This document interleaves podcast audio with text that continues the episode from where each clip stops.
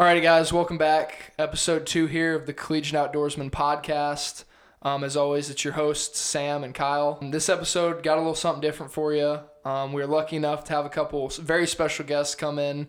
Last week, we were able to sit down and record the chunk of the podcast. Um, Levi and Landan Paulsen, uh, two twin brothers, just finished up playing football at the University of Iowa this last fall. And um, they were nice enough guys to come in and sit down and talk hunting and fishing and conservation and a little bit of their playing days with Sam and I. So uh, really appreciative of them. We really had a riot with them. They kind of just were all over the place with the conversation. We totally let them lead it and uh, kind of tell their story. So hopefully you guys enjoyed as much as we did. You bet. Well, we can get started. Yeah, this here, If we haven't go. already. Yeah. No, I mean we kind of got completely. That was that was fun. Oh my gosh. I Did you will press record? about- We're we were recording some of it. All right, yeah. good. No, so we uh I was on I was on an interview today and I mean I got this girl so off topic. I didn't even realize we got so off topic. Yeah. Just we like talking. Yeah, you guys are good talkers. You guys did the washed up, right? Didn't you? Yeah. How was Yep. that? That was good. Yeah. And we played with all those guys. That's what I was They're- gonna say. They were like- friends. Like we Yeah. started a, we started a crawfish boil four years ago now, and we have it every single year, and that's like It was Kinda good. it, yeah. that was like a get good everyone back together, get- kind of get thing. Iowa football players together after the spring game. Yeah. and like guys just had a good time, and it was just like pretty controlled. Like we had a really good time, but it was like Yeah. it was controlled. Nobody was- could drive. you Yeah, know.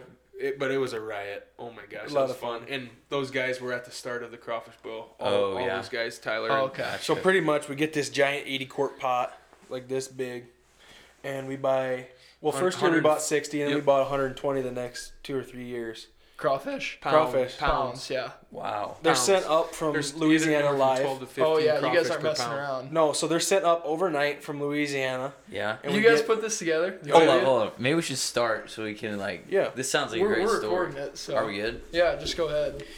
Yeah, so we we wanted to have, you know, I my girlfriend's family is from Louisiana or from Alabama, sorry. Okay. They're from down south, and it was kind of a, you know, we went down there for spring break one of one of the first two years on campus, and uh, it was just a different culture down there. You know, everything from the food they eat to the things they did. You know, and so like Casey's Pizza in the Midwest. Mhm. You know, you call up and and I'm making an example here. So in the Midwest, we call up Casey's Pizza. Yeah, take a large supreme and a large meat lovers. Thanks, I'll be ready in 45 minutes. So they get on the phone, my girlfriend's family from Alabama, and uh, they get on the phone. Yeah, I'd like to order 60 pounds of crawfish. Oh, that'll be ready in 45 minutes Wow. For one family. for one family. That's crazy. Yeah, they order like Less than 50 an hour. Like. Yeah, Oh, they yeah. ordered like 50 or 60 pounds of crawfish. Well, they said that. I mean, well, you guys played college football. Like Joe Burrow, like when he went down to Louisiana or whatever, and he was on his uh, interview with Coach Orgeron. And they were at a restaurant and they wanted crawfish and they didn't have any. And he just called someone. It was there. Oh yeah. like he just called his guy. He's like, "Hey, need some," and he's like, "All right, half hour, it'll be there." And they cooked it up. You know, like Yeah. it's just a totally, totally it's different deal. It's a different culture, you know, and they threw it out all over the table and they had the neighbors over and Mixed everything it left with- over. yeah, there was corn and But everything left over, they you know they peeled all of them and yep, and saved them for dishes like for later on leftovers okay. for later on the week. Like Yeah. they make pasta cake dish or yeah, pasta whatever you know and yeah. So anyways, I came back from that and like we might have posted pictures on Facebook or something because you know m- my girlfriend was visiting her family that she doesn't see hardly off hardly ever and uh, one of the football players Ike Boettger is Ike's still with the Bills, right? mm, I can't remember. I can't remember who he's with. He's gonna have a kid actually. But anyways, he's like, man, you need to do one of those up here. I'm like, really? Yeah, we Yeah. asked him. We're like, "What do you think about crawfish boil?" He's like, Oh, Really? "You know." Started do- looking them together. So me and Landan, Landan bought the 80 quart pot and, and the 120,000 BTU burner. yep. Hooked it up to a propane, you know, and we'd planned it so that at the end of spring ball, I mean, spring ball for us is like five weeks long. Five weeks long. Is, it pretty, Five- is it a grind? Oh, yeah, yeah. good. 15, pra- 15 practices, but Full it's five pads? weeks long, so it's more mentally draining and psychologically. Yeah. Because Right. you're practicing three times a week, but you're meeting like three or four times a week on those off days, Right. and the days that you're practicing, it's just gets to be so much. and so spring is the time where you have the most course load, you know, and so it's yeah, like, because you're probably really light in the fall. oh just yeah. With absolutely. travel and everything. So, anyways, we and we're like, "Are you guys really want to do this?" And me and Lana start looking at the crawfish prices, and we're like, whoo, Like expensive. I mean, we Oh order yeah. it was probably like seven, six, seven or eight dollars a pound. No, I'd say six or seven dollars. Six a or seven, yeah. Still, Six or That's seven lot. dollars a pound, really. So if how you, old, how how old are you guys at the So time? we're eight, 18, 19? yeah. Plus you're talking oh, about you were young. up. You were young. 19. Oh, yeah. I think we were set going into our, or this was our second spring ball. Second spring Yep. ball. Yeah. it was kind of a. but anyways, That like, speaks to you guys is just how you are. Like to talk to people, yeah, invite and, people. and that's you know that you know that goes back to our, you know, our major like that enterprise leadership major like has allowed us to think like entrepreneurs like small business like you Yeah. know and it's really like Just connecting with people, because that's kind of thing like you hear like, oh, probably the seniors put it on, and right on. you was like 19, like, hey, who wants to come hang out? You know. But it was uh A lot of fun. the first year we ordered 60 pounds and what we figured out was we're like what watching the the prices of crawfish online just like seven, What can we afford? seven afford? dollars a pound like what can we afford So this was up here, right? yeah So what was like shipping prices and listen so louisiana crawfish company if you guys ever want to do it? Uh huh. You got to go they through them. they gotta go through them they're Okay. a great company family owned and operated like great people Good great business model. great customer service great business model Yeah. so Everything's We- included in we the didn't- pound price. Yep, everything's included in the per pound price. So Oh, it was wow. like seven dollars. This was, this was wh- when's Easter? I don't even know. First weekend in April. Yeah. Se- in there. second Sunday, I Second this year. This Second- year. Second. Yeah. So we were like looking at prices of, and crawfish season goes from January to like June or Mhm. July. We're like looking at prices and we're like, what the heck? Like that seems like steep.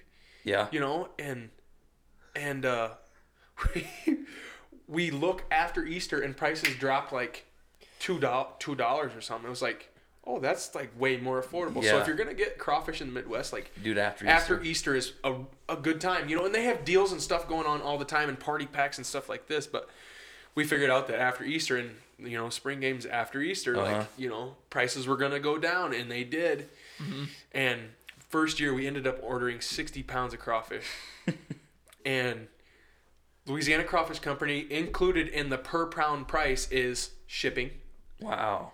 yeah it it is packaging and it's guaranteed to get that so we our uh our uh, uh, spring game the first year was on a on a s- on a Saturday. Uh-huh. We ordered the crawfish on Friday. They were here before noon on Saturday. So Wow. some some That's- poor dude it's had to drive all night then. Huh? Yeah, it's their guarantee. That's what he said. It's, their, it's their guarantee. They will be there before noon the next day. Wow. Fly 'em- fly them overnight. Oh, they flew him up. They flew them overnight. Had to have flown them to like Cedar Rapids or something. Yeah. Cedar Yeah, well, just logistically. You know, we were talking to FedEx guy. He's like, "Yeah, you you guys made me you Wake know, wake up at two in the morning, two in the three in the morning, to go get these." you know, and he dropped them off at like eight o'clock in the morning, Yeah. and it was just like, "Oh, that's a cool business model." You know, that Yeah. like, that was really sweet to us. Like they we got there, opened them up, you know, dump them out of the sack in a kiddie pool, and they're all alive. yeah. Like Really? they're oh yeah, they're living cr- crayfish. Wow. You know, and they put an ice pack in to kind of put them into hibernation. Uh huh. And then it's like, hey, up to you guys. Yeah. So what is it? Right after the spring game, then everyone comes over. Oh and- yeah. Yep. And you still do it now, or so I don't know what we'll do this year. We've kind of got something in the works. Something You know, different. Yeah, something different. Not because you know we're not going to be around you know the the players who are on Right, the team right. now, Yeah. but we'll be in the area and we'll be around former players a lot. If somebody else So- wants to So take. Somebody else wants to take the reign over from us. You know they're more than welcome to. It's a lot of work. I mean, Yeah. we oh, it had. when I we mean, were it had when we were be. ordering 120 pounds of crawfish, it's like our Five, bill was like 600 $600? six yeah 600 to 720 Yeah. Dollars. Was there a cover, or did you guys just have? Yeah, one? so my girlfriend owns her dad owns a screen printing business, and he would make Paulsen's annual crawfish boil koozies, Yeah. and they've been different colors every single year. So if you want to eat unlimited crawfish, You gotta have a koozie. You gotta You have, Gotta have a koozie. ten dollar Okay. koozie. And the first, Yeah. year, the- Ah. But you know, we weren't trying to make money. Like I don't. Know. No, no, think- no. It's just, just no, break no. It's just like That's Yeah, a but smart we- way to do it. we Yeah. just we're, we're eight hundred dollars in the hole on Right, these the- crawfish. on bowl. shrimp or the first year crawfish, we shouldn't we shouldn't have broke even, but like we had some senior, some guys who were seniors. Their parents came to the crawfish boil. that had never experienced it never before. experienced this Cajun before, and they're like, "You changed my life," you know. and they probably pitched in a little bit more than they should have, you know. But Yeah. they were extremely grateful. Like they're like, now if I go to a restaurant, I'm ordering this. Like Yeah. I'm getting crawfish, you know, because I know how to do it. Uh huh. So it was kind of cool to like see that ripple Oh, yeah. effect and and like teach guys, you know, like we just take a, a huge bucket full of crawfish, 30 pounds of crawfish, probably like 60 pounds of everything with potatoes and corns and sausage and mushrooms and everything and just dump it on a table and it's like a free for all just eat it. Really? Oh yeah. Eat it. Crack the tail. It's just like a lobster. I mean, you're just Or getting shrimp. Oh yeah, lobster and Like a shrimp. miniature lo- lobster. Or something. miniature lobster. I Yeah. mean, you're getting an inch by a half inch, you know, piece of meat every Yeah. time. So it's and it's spicy and Did you just have different dips and stuff set out, or no, We didn't not even have even. No you just, dip? You just It's the first year, crawfish. the first year, um, Guys, you the- put just wait. We- You put like five to seven and a half pounds of salt, the Cajun salt in there. yeah? in the- Zatarain's in this is huge pot. I'm telling you, and it's spicy. I think it's hilarious that you two are like the Cajun, you know.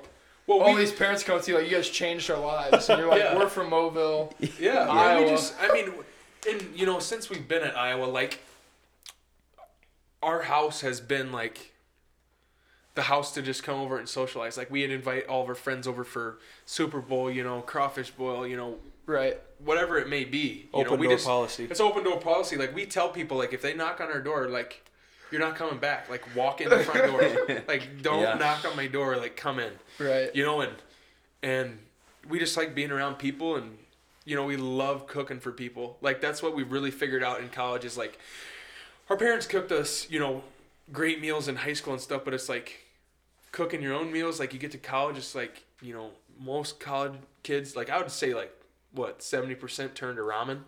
Yeah. Eight, that's what people do. Is Yeah, have that's ramen, true. You know, and Ramen or Jack's I Pizza. was just gonna say. uh, exactly, you know, and, and that's Have what, a pizza That's the way we were. We had a we had we had a pizza oven in the dorms, like a, Oh, yeah. i- illegal, like oh yeah. illegal one, like a really nice one. We cooked brats on it and everything, you know, In the dorms? What Oh, dorm yeah. were you guys in? Peterson. Were we you? were the first year. I was Okay, gonna say, yeah. had to be one of the first years. Yep, but we got initiated in Hillcrest. Yeah, yeah. Our senior year in high school, we got initiated in Hillcrest. It was unreal. For the spring game, the year before we came, Oh, okay. with like Parker Hesse and Sam Brincks and Yep, Ben Niemann, Keegan Render, Miles Dalton Taylor, Ferguson. guys like that. Th- So those guys were all your class then. Great above us. Okay, Yep. great above you. we were still. Oh, in high you guys came up and you stayed there. Yep. I got it. Got Huh, it. Got it. huh. Niemann Absolutely. just won a Super Bowl. Absolutely. Yeah, pretty cool. hell of a guy. Just you know, and that's you know like what we told you guys on the phone is like you see Iowa football players on campus and stuff like just don't be afraid to go up and say hi because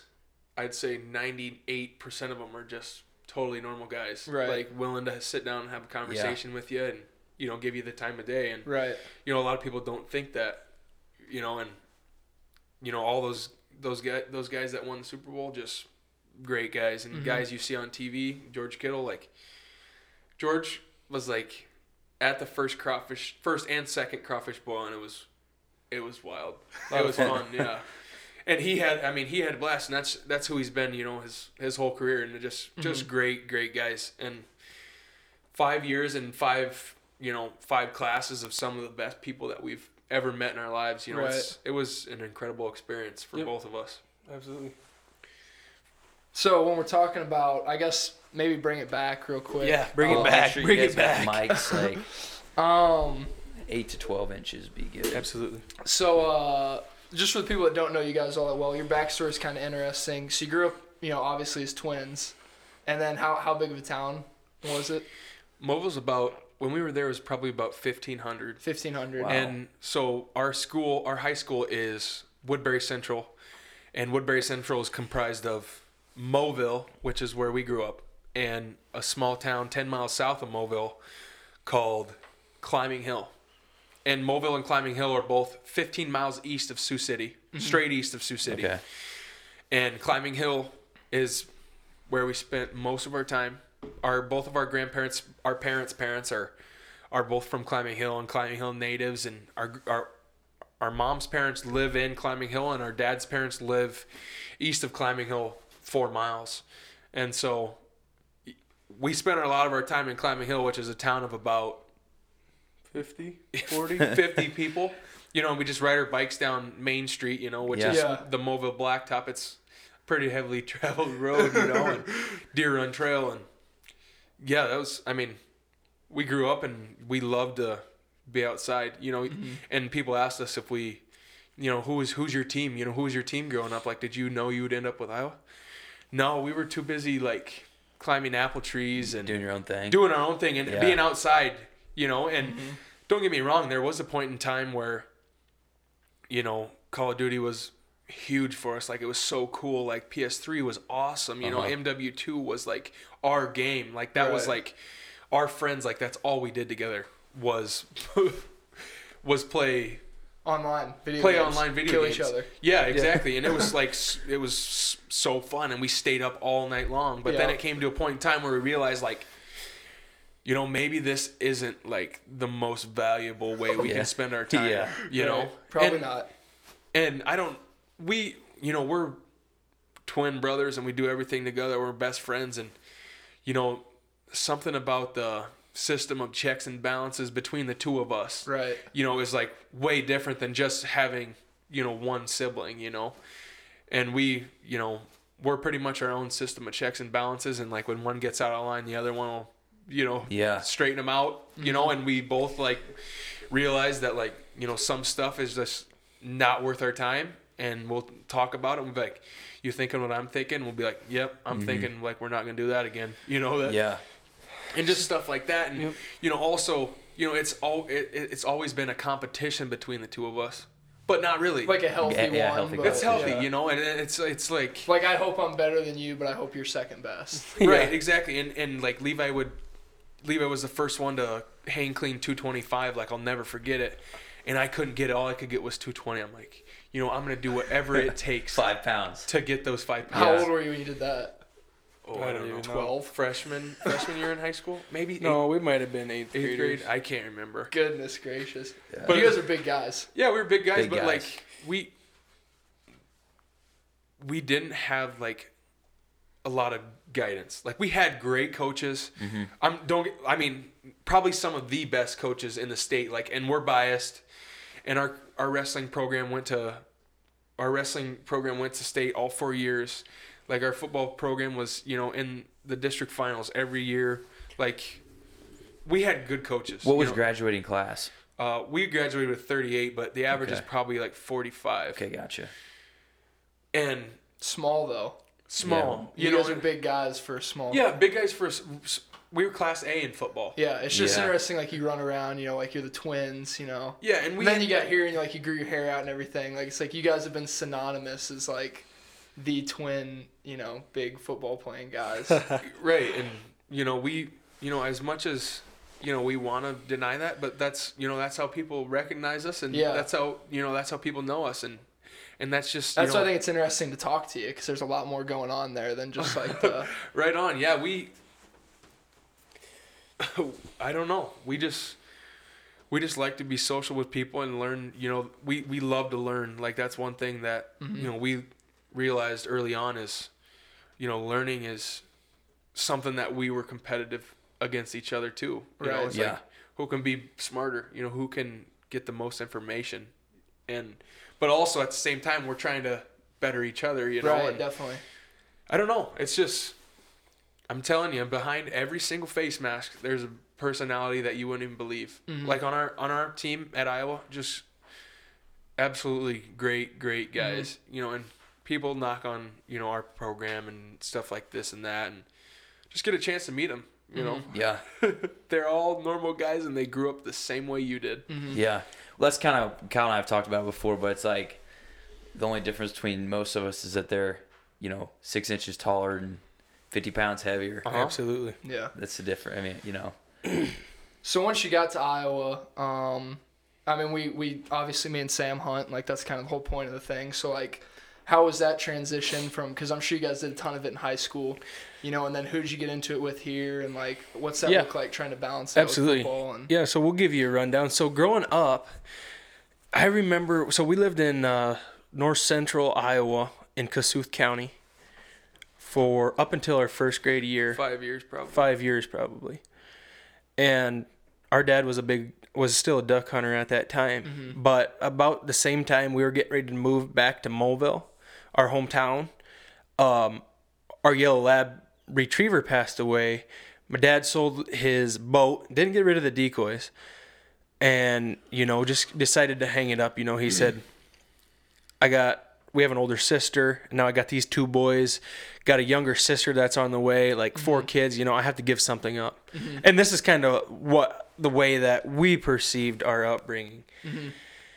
And so we got to Mobile, and I mean, didn't even think about duck hunting. Our dad, you know, he showed us the outdoors. I remember g- going out with my dad in a deer stand, Yeah, walking behind him. walking in the behind him and going and sitting. He'd hang a little deer stand about five foot off the ground, and I'd sit there and dangle my feet right below him and right, kick or- his feet. yeah, kick my feet. And I remember him telling me, "Always look with your eyes. Always look with your eyes. Don't move your head. The deer will see you." right, Still, that's a good point to this day, you know. absolutely. So we get into high school, and well, I think eighth grade maybe or freshman year. Uh, our dad never let us uh, shotgun hunt with his group, and ever since he moved back to Mobile in first grade, he'd been shotgun hunting first shotgun season Yeah. with some family friends and Like driving deer. yeah, Yeah. driving deer His group. you back know? home. Yeah. I, I mean, group of maybe fifteen guys. yeah, Okay. But the kind of the myth, or not the myth, but the the reason, the underlying cause of why we couldn't go shotgun hunting, because I mean, we had kids in our class that you know would skip school a few days and go hunt on the weekends with their shotgun groups. right, Yeah. right, In seventh, eighth, you know, grade, all up up into high school, and we're like, our dad always said, our you have to be 21 in order to hunt with this group, because my dad wanted to really teach us the fundamentals of gun safety. Oh, yeah. You know how to handle dangerous thing. how to handle Yeah, a firearm for sure. Oh, You know, even though we've already had a hunter safety course, Yeah, he I I I think that's the underlying cause. You know, he told us it was Yeah. 21, and I don't think that's true. You know, to this day because there's some young guys that hunt I in their group. they've gotten a little more lenient. in yeah, that group. and they could have got a little bit more lenient. So it could have been the, the rule, but that's what we understood. So we're That's like, what okay. it seemed like to us. That's what it seemed like to us. We're like, okay, whatever. So we ended up getting bows in Bear Encounters actually freshman year maybe It might have been early in middle school. I can't remember when it middle was. Middle school. It had to have been middle school, didn't it? Yeah, I think so. Eighth grade maybe. Absolutely. I can't remember. So we ended up going hunting, and you know we went with our dad a few times, but we were so consumed in the world of sports because Right. our dad and mom had us into everything. You know, uh-huh. wrestling, basketball, football, Probably more just to keep us busy. more to keep us busy. You know, and out of the house. Because we were, me and Levi, like, little backstory, like, we were probably the worst children to raise. I'm telling you. It's a handful. Oh, yeah. Ar- like, we'll be, like, Oh, walking yeah. through a store with our mom, and mom, I'm like, Mom, do you see that kid, like, acting like that? She's like, Oh, Landan. Oh, like that's that's oh, soft. You have no idea. You have no idea. She said, That kid's screaming. He said, You were hiding underneath the coat rack screaming. With your you were She's got two of them. Yeah. you were hiding There's from two of 'em. me, and your Yeah. brother was in the next coat rack over, you know, Yeah. climbing under all the coat clothes, you know, and we were we were definitely A definitely handful. oh yeah. Well, that's the thing. You're in such a small community. so maybe that's part of the reason why Dad got us into sports, and maybe that's part of the reason why we, you know, d- d- didn't hunt that much, Yeah. you know, growing up. Growing up when you were young. And our, right. and our and our dad was our parents were really good about letting us choose what we wanted to do right. you know, and it never like we were like, yeah, I want to go. Dad would ask, "You want to go hunting with me?" And if we said no, like he wouldn't take us, make him make us go with him. But if we said yeah, like we'd go along. Mm-hmm. Now know- that I think of it, probably our earliest memory of actually hunting that we can probably remember is hunting with our dad and our great uncle and one of our great uncle's best friends on my grandfather's I don't know how many acres it was 300 400 acres of CRP for pheasants Okay. every th- every week of Thanksgiving But But you guys, all right. So your hunting was it more bird or deer or what? What was everything? I'm, te- I'm telling you. So this story that he's telling right now, Uh-huh. we didn't carry shotguns, and we didn't have shotguns. Okay. We carried BB guns. oh yeah. Pheasant hunting. Pheasant hunting. Oh yeah. This Nev- is our earliest. This is like one of our earliest memories of hunting. Like probably, I don't know, seven or eight, maybe Yeah. or nine. Had to have been. I can't. I can't remember. But we. I mean, I'm telling you, we didn't.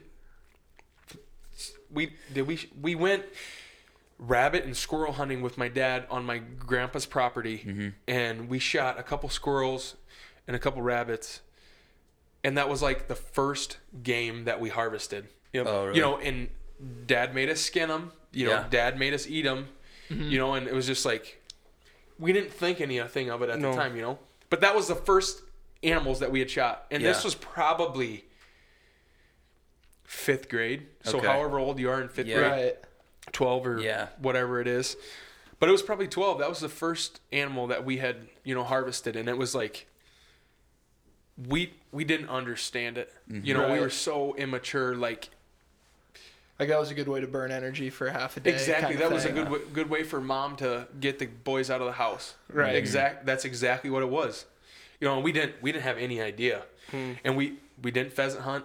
And then when when it was time for us to hunt, like um, when it was time for us like to be able to hunt, we took Uh-huh. hunter safety. yeah. This is when you know corn and beans were sky high. Everybody took everything out of CRP and Yeah. tilled it under and planted crops. That's Yeah. All the way to the fence line. Oh yeah, and Yeah. that's what they did. So it was just like we didn't understand it, bro. Our grandpa took all of his CRP out, all of it. And we didn't have anywhere to hunt. So Like, that we- was that's when the bird hunting got bad then. Oh yeah. Oh, yeah. I mean, Uh, it just pheasant, stopped. quail, and all that. Oh yeah. Okay. Mi- mis- miserable bad. yeah. Like, our, our dad. It was loved- miserable when, when I was in high school. Our, you know, our you dad. guys. Lo- our dad loved to hunt to hunt birds. Pheasants. You know. Oh, and yeah. just and it just just stopped. It Yeah. just stopped, and we were. There was kind of a void in the back of our minds, but we were so busy with everything, like it didn't even phase us. right. You know, it was just like Yeah. we had we weren't really that you know into hunting where it was like made a difference in our lives. Mm-hmm. You know what I mean? Yeah. Right. At the time. At the time, you know, and and then you know we got bows when we were in eighth grade or whatever, and and I was like, you know, our buddy had shot a couple deer or whatever, and We're 16 and old enough to hunt. Dad, Yeah. you know, got a muzzle loader, and we, you know, he taught us ins and out of the muzzle loader, and I shot a bu- I, sh- I was sitting in. I remember I had a flip phone. I I sl- had a flip phone. I don't know what it was called, and I put it in my my pocket of my gloves. Like there's a pocket on top of my gloves, and I flipped it over, and I just open it up and bring it out, whatever. Uh huh. I'm hunting. I'm hunting with my dad. Like we're still hunting with our dad. Like this is in middle school, probably sixth or seventh grade. I'm thinking, and dad's like, okay, like they're gonna either come from here, they're gonna come from here. you Yeah, know? you're like whatever. Who knows where they're coming from? yeah, Could be anywhere, Dad. Yeah, They're deer. just you don't know. I'm just like texting my brother, or Yeah. whatever, whoever, a girlfriend, whoever I was texting, I don't remember. And I'm sitting there. We're, we sat there for like ten minutes, and then all of a sudden, I'm like, I hear something. I hear footsteps, and it's a cow. Yeah. It's a cow walking right up the trail that the deer should come from. Mhm. And then there's another cow, and another cow. You sit on a cattle path.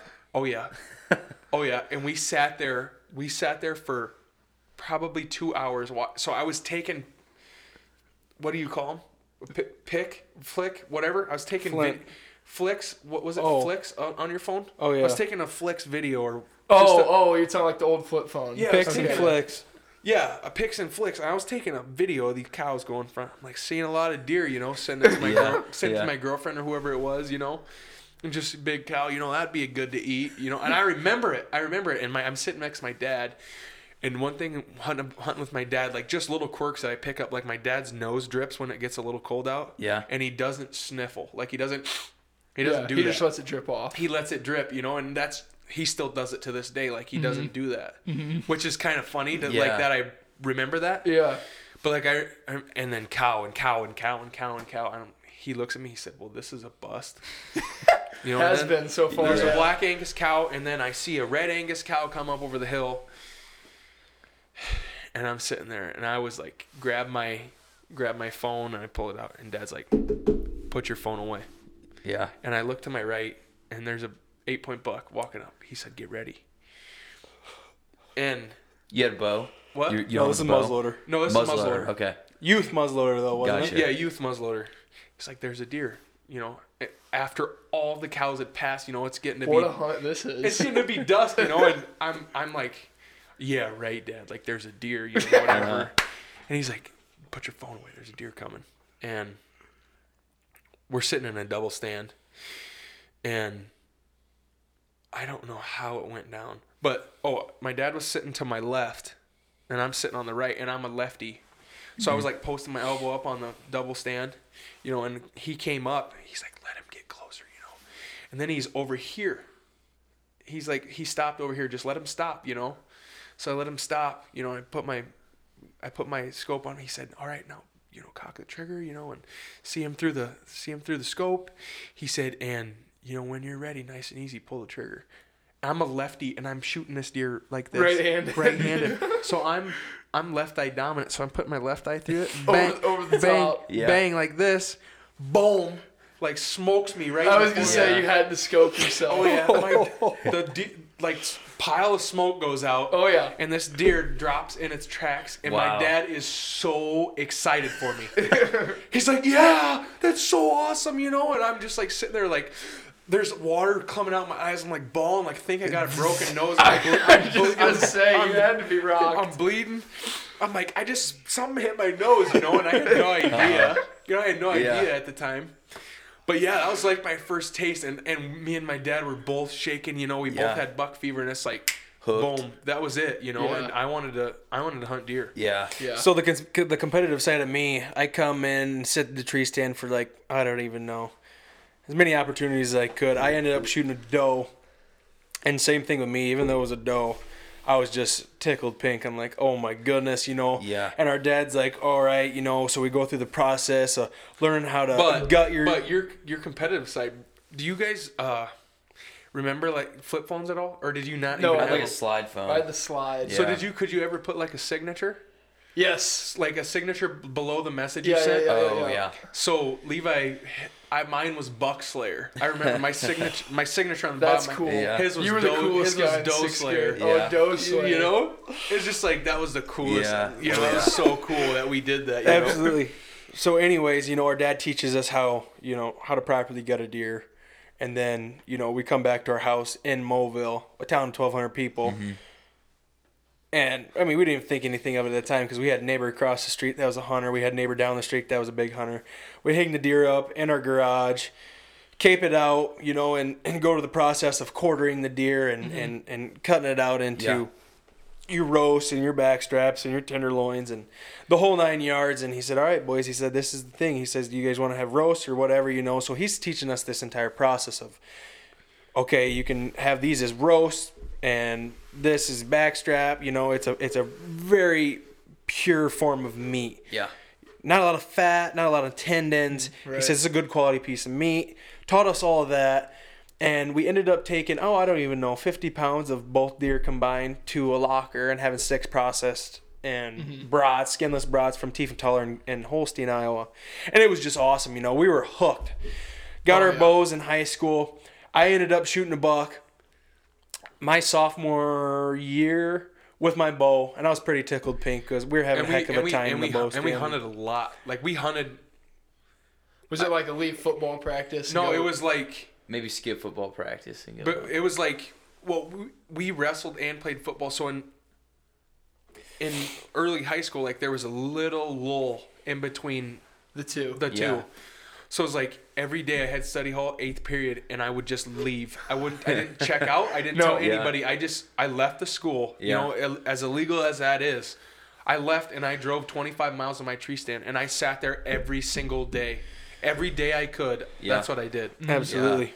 And so Levi shot uh, that buck with your bow. Yep, that is a eight-pointer. story in itself. We don't have to tell. We'll we tell don't have that time story. for that one because we we tend to elaborate a little bit too much. But you know, and did you shoot a doe after that or no? Um, I might have.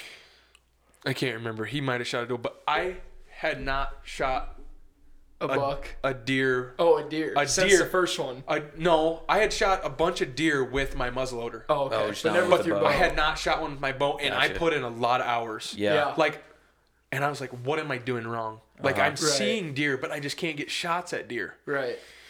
It's a frustrating process. Yeah. Oh, and, and I'm telling you, I'm telling you right now, it almost took it out of me. It will. Uh, It almost I'm, breaks I'm, you. I'm, I'm telling yeah, you, it, and, does. and He like, got Landan, broke this I year. did. Yeah. Yeah. I think we got to come back to this. oh yeah, go ahead. So- I'll tell I'll tell you a story about when I shot my first bow. Hey, you guys, My you guys buck have with the my floor. bow. As long as Absolutely. you want to sit and talk. Yeah, I got all the time in the world. You asked for the hunting stories. No, We're we want No, yeah, yeah, that's what we want. So, anyways, As we long as you got so in high school, I hunted pheasants twice, Yeah. and we we had been hunting deer, as you guys can hear, and I also we also went out turkey hunting a few times with one of our older buddies, and we did we did the trapping thing. You know, we got in with a, a kid that was huge into trap and Yeah. inherited a bunch of traps from his dad. Yeah. and I mean, we were catching everything. I mean, Were you? And I Oh, wasn't yeah. taking any profit off it. I just liked going along and helping him And learn- set yeah. traps, learning. learn it's, a, the it's kind of an art form. Oh my goodness! I It's was an big in, oh, big into trapping, 100 100%. Yeah. Sam traps. I've never trapped, but Everything. It seems It's- you know, it's a incredible. lot of Everything Do you from know set- Mill, Mill Creek lures? It's in Mill Sioux- Creek? It's in Uh, yeah. Western. It's in Okay. Sioux, it's in Sioux City. So we we know the he's the game he's warden. CEO and he's the game warden Oh, in Woodbury really? County. Yep. Okay, that's funny. So we did the trapping thing, you know, and learned how to set Conibears and foot traps Yeah. and and live traps and what do you dog proofs and I mean Yeah. the whole nine yards, you know. And Yeah. it was a lot of fun to go through that process too. Um, so that was our high school career. I mean, we did a little bit of trapping, hunted deer a lot, turkeys and pheasants a little bit, Not, But not I'm much. Very, very, very seldom. very seldom. Like- Turkey's kind of just making a comeback, actually. Absolutely. little Really bit. good, yeah. Absolutely. So we get to college, and uh,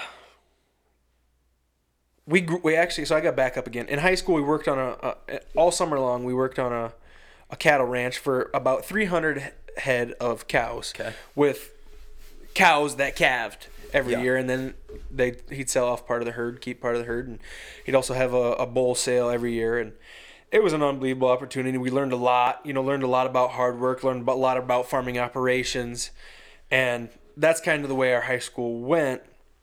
So we get to uh, the University of Iowa, and our f- first year is kind of a mess. We become friends with this this bird hunter named Boone Myers. Well, it's the 2015 season, so we're Okay. going. This is we're going to the Rose Bowl this year. Okay, Yeah. yeah. You know, Yeah, and yeah, and, It's a heck of a and as Yeah. the year's going on and as the fall is progressing, we're not losing games. Yeah. No. We're not losing games in anything, you know, and people are dead set on this on football. And Yeah. we're like, okay, like that's what we are too, you know. But a part of me and Landan's like, gosh, you know, I, I want to go hunting. I want to go experience that. You know, we had our bows, we had We wanted to shotguns experience and- Southeast Iowa. You know, Oh, we came that's from what I yeah, Northwest best I Iowa. whitetail I was the hunting same around. so we befriended uh, Boone Myers, but Boone Myers was a starting left tackle, I was say, and he wasn't quite into hunting on campus yet. So me and Landan are just like screw it, you know. We're looking online like public hunting areas around Iowa City because we come we're from four and a half hours Yeah. west of Iowa City. Yeah. We don't know anybody on the eastern part of the state besides a s- select couple people that we have very very you know minimal ties with. Yeah. So we're like looking for the best uh, public spots in around Iowa City, and you know a few of them came up. One of them was thirteen thousand acres in Hawkeye, and we're like, whew, I don't want to go out there; it might get lost. You know, Yeah. we'll, we'll start Yeah. with something smaller. So we're on the west side of campus, is where we lived, and where we lived in the dorms. So, but we had a friend that lived off campus. We're like, hey, is it all right if we, is it all right if we bring? Center's calling me, Tyler Linderbaum he doesn't need to talk to. So, anyways, we have a friend that lives off campus. We're like, hey, we're gonna bring our bows up. Is it all right if we keep them at your house? Because Uh-huh. Not saying we didn't keep them at the dorm for a few That's days, right. but Yeah. Yeah. you gotta keep that on the But you gotta radar. keep Yeah, that you on do. the, You nowadays do. you So gotta it's keep fun that on the leaving- deal. oh, Just- it's just like, I hide play that behind your guitar. I play right? guitar. I'm really into it. So. Yeah. yeah. yeah, We had we had so many we had so many guys in the dorms have yeah. fishing poles and the Yeah. like, Yeah, we Yeah. know. Yep. and it was So, so anyways, we're we're thinking, oh, let's go out and try a public hunting stand and blah blah blah blah blah. So we're looking at maps. We're like, we're gonna go to this place just west of town. It's like five miles, six miles west of town, uh-huh. called Redbird Farms. It's this little piece, you know, a little piece on the north, a little piece on the south. Well, me and Landan are looking at the to- the the topographical map and the satellite imagery, and we're saying, okay, like I mean, totally just basing this off of where we think deer might travel. Yeah. Right. We're like, all right, we're gonna go sit on the south side of the road. Oh my! With our bows, like Yeah. we don't have a blind, we don't have anything. We're just gonna go sit. Yeah. You know, we're gonna sit along a fence That's when you know post. you really want to go. Yeah. Oh, yeah. When you're like, this is a terrible idea. so let's get this: on the south part of the road, we didn't realize it, but it was a swamp. Uh-huh. like a true swamp. It was a swamp, like it was a wetland. Couldn't see that from the aerial. No. No, I couldn't see that. I mean, you can lines. see maybe a little was, like, pot. Yeah. little ponds and potholes and stuff. but, And it like, said, "Oh, you can hunt squirrels and rabbits and upland and deer and turkey here." And we're like, "Okay, yeah." Yeah. but we decided to sit on the south side of the road, which Uh-huh. is the wetland part of the road. Okay. Oh, And we're like, "Oh yeah, this looks awesome." So we go in and sit down. And this is one of our first hunts out we there. We sat on opposite sides of the creek. oh yeah, we did sit on opposite Or opposite is sides this a of the morning creek. or an evening thing? This is an evening, I believe. I can't remember what it was. Gotta say, if you're going in like morning in the dark, Yeah, Yeah, I think it was even the- tougher. Yeah, I, th- I think it was the evening. It was the evening. But we get there, boys, in this swamp. Oh my god, mosquito infested. Oh, It was like, like It was- late September. Like, Oh yeah, Yeah. And- it was hot we- out, and we it was ha- actually October, early and we October. had mus- like bug spray. Like we had. we had bug you spray. thought you were on top of it. there was that Oh, yeah. one, there was It one was- point where I took my coat and I was just going like this. You know, I had this cinched down. I had my hands inside my thing.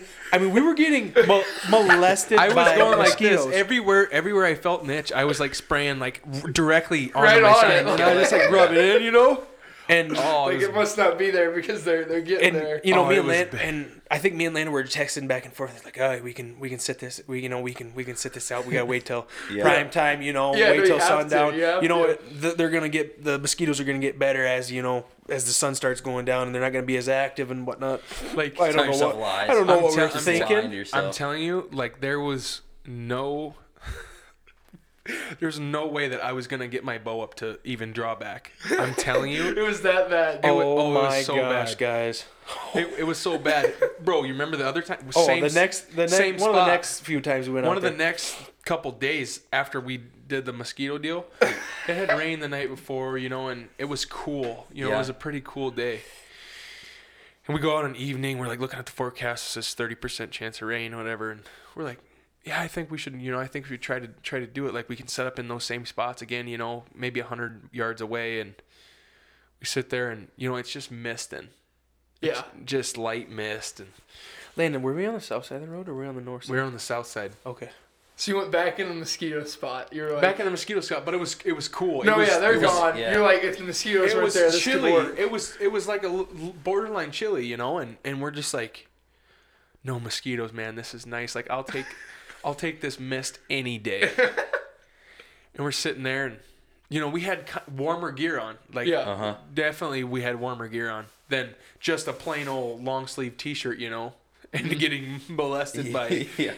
mosquitoes and we're sitting there and the rain starts picking up you know gently gently gently and i'm like looking at my radar on my phone i'm like oh yeah it should pass pretty soon and it get, keeps getting harder and then like i look up and i see a deer and i'm just like i can't you he's staring right at me like where the camera is like he's staring right at me like i can't get a shot like, where did he come from you know i'm so focused Was it a on the- buck or what, what was yeah it? Yeah, it was a buck it was Oh, a really? fork it was a fork and i was like i would have shot it you know Yeah. because i was like you I don't know how much time you're gonna have. Yeah, we have limited t- Yeah. limited, opportunities limited to hunt. opportunities to hunt, and I was like, Yeah, I would, I would, I season would have for shot it, you know, and he, you know, he stomped at me and ran off, and I texted Levi, I said, "There's deer coming your way." but anyways, this rain is getting harder, Yeah. and it is, it comes to be a torrential downpour. Like I'm telling you, Torrential downpour. I'm- we're in the middle of it's a it, the like, swampy it- woods. It's like an hour and a half from you know, uh, dusk. Like Mm-hmm. it is. It is downpour. I'm like, should we wait it out? And I Levi's texted back. You know, yeah, it looks like the forecast is. yeah, looks, like it's the gonna pass forecast is clearing up. It didn't clear up the whole time. the whole time. the it whole was time- a it was a torrential downpour. two hours. And this was like And one of- nobody wants to be the brother that's like, let's pull out. Like, Yeah, I'm getting too cold. Like, well, I mean, but I can- I can do this all yeah, day. I'm, I'm not And- a fair weather hunter. yeah, exa- exactly. And that's kind of what we thought. You know, I just saw a deer. I'm like, yo, it's, it's picking up. You know, They're Right, coming. like, they're coming. they're They com- want to get out here in the rain. They they're want. coming. yeah. M- Mind you, it wasn't like lightning or anything, so we weren't like No, nervous. it was just unbelievably Oh yeah. uncomfortable. So it was. It wet, was wet and cold's terrible. very, very uncomfortable. And we would rather be wet and cold than getting attacked by mosquitoes. Right. Yeah. So in your brain, it's like this is not You're nearly like, as this is bad as last bad. time. Not as bad as the first oh, time. Oh, we get we we're walking out and we're like a hundred pounds more. Wait, we weigh a Oh, hundred yeah. pounds more because soaked. I'm telling you, we were drenched. Like our, our backpacks were full. full of water. Oh yeah. I mean, It's a range finders, range finders, phones are broken. Like my like, binoculars are still foggy to this day. Like so dumb. it it was, but like like you guys know, it's like that's part of the fun of it. Is Oh, just yeah. like The tri- looking tri- back it. trial and error. You Yeah. know, and we've done we've done some stuff like we have so many stories that are like. Oh, you think you've done some stupid stuff? Like Yeah. you should hear what we did, you know? Yeah. And it's like everybody, you know, goes through that stuff, like or trying to these guys, Levi and Boone. Okay, Myers- Landan, we gotta we gotta keep going with the story. Leave We'll- it- I'll talk about it. Yeah, go ahead. So, so that was our our first year hunting on campus. You know, as University of Iowa college students, and trying to get a taste for the hunting world. You know, while still going to school. Right. And so the next year rolls around, and we start becoming friends with Boone Boone Myers. Um, and we also move off campus at the end of you know the spring semester. Yeah, at the end of freshman year. and we met this Boone Myers cat, and Boone's still one of our best friends to this day. He'll probably be in my wedding. You know, we see each other. I mean, he messaged me every other day. Wired different. He is wired different. so we met Boone, and we get talking to Boone, and Boone's reserved a little bit, quiet, quiet. quieter. Yeah, he's a quieter guy. But you get him talking, and talking about birds in particular. I mean, this kid will not be quiet. He mm-hmm. is, he's absolutely sick for birds. Any kind of birds you name it, like he is sick for birds. I mean, it could be birds out in your bird feeder, turkeys, pheasant, Right. quail. Just if it has wings and it can maybe fly. Oh yeah, Ducks, He all likes to talk it. about it. from how he was brought up, you know, we were kind of brought up uh, in in the large game group, you know, Right. more of hunting deer, turkeys, and a little bit of trapping. I mean, this guy knew birds, and he knew a lot about birds. I mean, he going into college, he had already shot the four out of the five species of North He shot the North American U.S. Yep, Grand Slam. Grand Slam For of turkeys. He shot the Eastern, Eastern, the Merriam, Osceola. Osceola.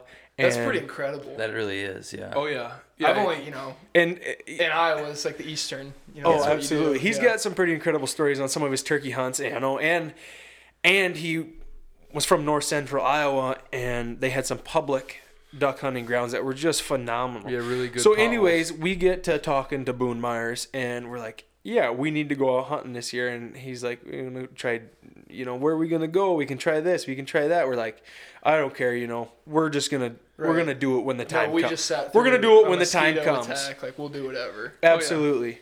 So, Landan, you can go ahead.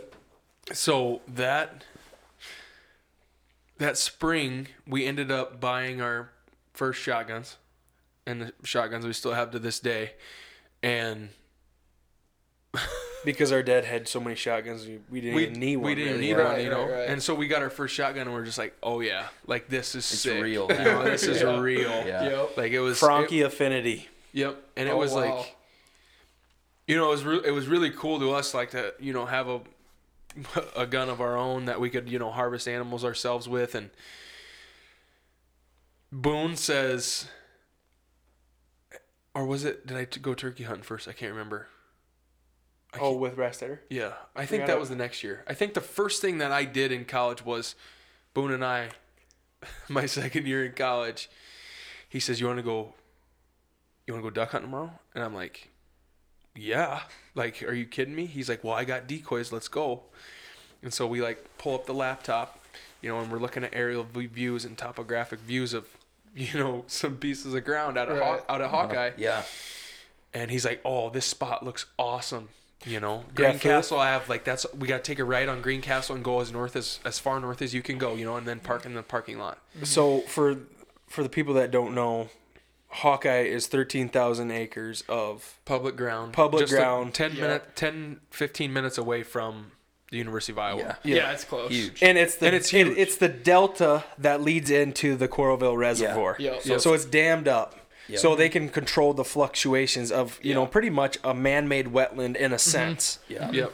And really, really, really good duck habitat. Like very good. Probably some of the best in the state of Yeah. Iowa. The DNR manages it very well. Yep. And yeah, the- they work hard on it, Absolutely. and uh, and everyone knows that, and then it gets it gets hunted yeah, really hard. Yeah, right on. And it does. And and so we went out. I don't. It wasn't opener. It wasn't opener, but a couple weekends after, a couple weekends into uh, the season, we went out and we're driving out. You know, take a ride on Greencastle, go as north as far as you can, and we're driving and we pass these two guys in the parking lot and you know, we're just like keep going and we're driving and all of a sudden I see this like reflection, like it's you know three in the morning and I see this reflection like the headlights are reflecting something and I'm like this is his first duck hunting experience. first duck hunting experience ever. like I never Yeah. I never hunted ducks. I had no idea how to blow a duck call. Nothing. Like Yeah. n- Uh-huh. just nothing. And we didn't we didn't know what scouting was. We're like, oh yeah, we're gonna look online, you know, and look at the map, Yeah. you know, and Yeah, just yeah, yeah, that's yeah. where we're going. yeah. We'll Completely pick one. different when with boots on the ground. Oh yeah, completely different. So we're driving and I see this reflection. I'm like, we pull up and we're pulling, pulling, pulling, and it's like, it's water. Yeah, and a lot it's, of it. It's water, and it's a lot of water on this road. Yeah, Like That's the across the road. water. That is the that's, That's the, the that water. is that is the water. Yeah, and so we back up to the where those guys were in the parking lot, and we parked, and they were making breakfast, and they had a dog named Jade. Never forget it. My first duck hunt ever, and we're like, yeah, where are you guys hunting today? You know, whatever. And they're like, oh, we're hunting over there. You know, yeah, we uh, we hunted out of this parking lot last week. That's what they said. So the water had already dropped like ten or fifteen feet. yeah, That's nuts. And, and it's this- crazy yeah. there. And so we're It's crazy. we It's had so we crazy. grab our decoys and we had these horrible bags, horrible bags to carry them in, choke yeah. Yeah. Ours is right over there. There's no Yeah. straps. No straps. You bear hug it and you walk with exactly, it. exactly like that. You know, and that's that's what we did. We carried it and we were walking out and where we walk through these willows, you know, and it's pitch dark out and we don't have a map. We're Yeah. like I'm like looking at my phone and it's like refreshing Yeah. and it's not working and I'm just like, okay, we're gonna walk.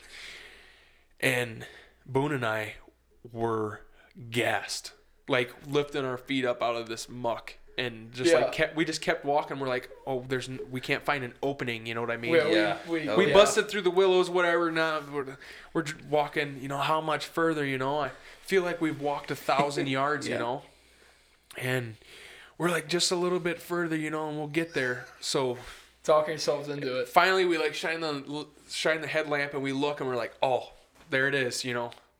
And it wasn't like it wasn't Yeah. the same spot, you know. Yeah. But we're like walk over there, you know, and we're just like up to here, and we're like, oh, if we stay on the edge of this fence row, like we can, oh, Yeah, we, oh, we can stand there. We'll be comfortable. we'll be comfortable, you know. And so we get our decoys set up and whatnot, and the sun starts coming up, and you heart start hearing wings whistle, and I had never heard it before. I never duck Yeah. hunted before, you know, and you know, it just it sounds like a helicopter's flying over your head, and it's just like very, very close, and you know that there's something very, very Yeah. close, but you can't see it yet. Mm-hmm.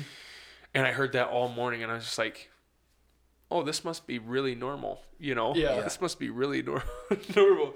And it stopped for a little bit, and then the sun started to come up, and you know, it still wasn't shooting time yet. Something landed in our decoys. We couldn't see what it was. Uh-huh. You know, we couldn't shoot. You Right. know, we're trying to be as legal as we can. You know, Well, especially out there because Especially out you there, know tough, yeah. there's Yeah, it's Oh, yeah. managed very DNR well. everywhere and and the sun comes up and that duck had already left and a pair of ducks flies by i had no idea what they were boone's like shoot them Right. so i shot the bottom one he shot the top one and we had we shot our first pair of uh, wood ducks and pretty much the rest is history but Absolutely.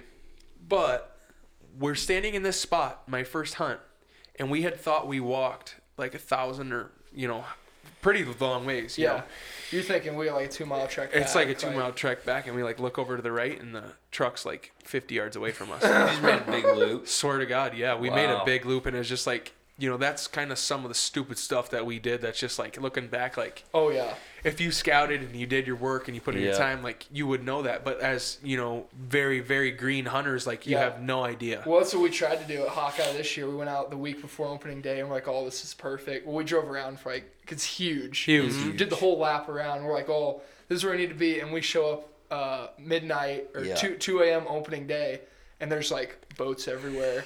It's scary how similar your story sounds to ours. Oh, right. Oh, so we had one spot, around. one spot with our little boat. Where like we push our little boat in and our straps, and we're talking to this guy. We're like, "Where are you hunting?" He points like right where we wanted to go. And we're like, "Oh, great," you know.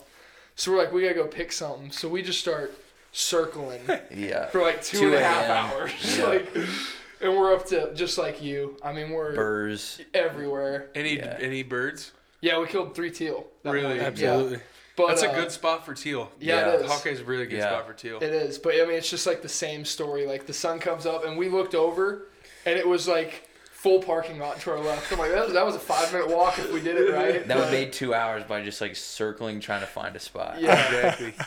But- Absolutely. But you know the, the the rest is really history. You know, Yeah, we had- on, we got we we got hooked on it's a learning experience. water waterfowl hunting, and you know it was that was what was really rewarding to us is like we had never done it before, and we talked to our dad. You know, the first couple hunts that we went on, we're like, Dad, like why didn't you take us duck hunting? You know, mm-hmm.